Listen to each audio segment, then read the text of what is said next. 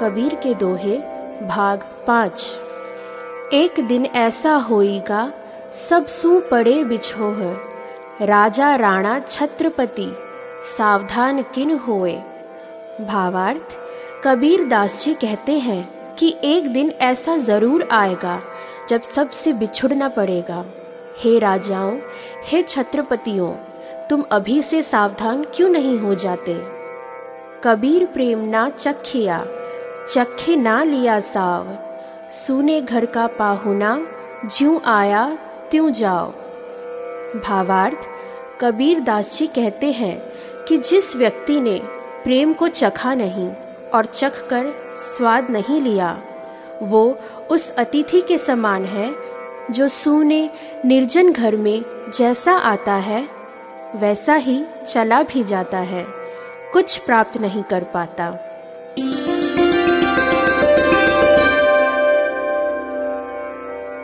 मान महातम प्रेम रस, गरवा तन गुण नेह।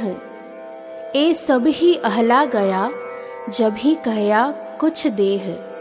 भावार्थ कबीर दास जी कहते हैं कि मान, महत्व, प्रेम रस, गौरव, गुण तथा स्नेह सब बाढ़ में बह जाते हैं, जब किसी मनुष्य से कुछ देने के लिए कहा जाता है। जाता है सो जान दे तेरी दशा न जाई।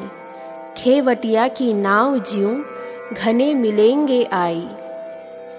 भावार्थ, कबीर दास जी कहते हैं कि जो जाता है, उसे जाने दो।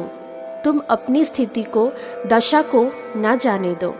यदि तुम अपने स्वरूप में बने रहे तो केवट की नाव की तरह अनेक व्यक्ति आकर तुमसे मिलेंगे।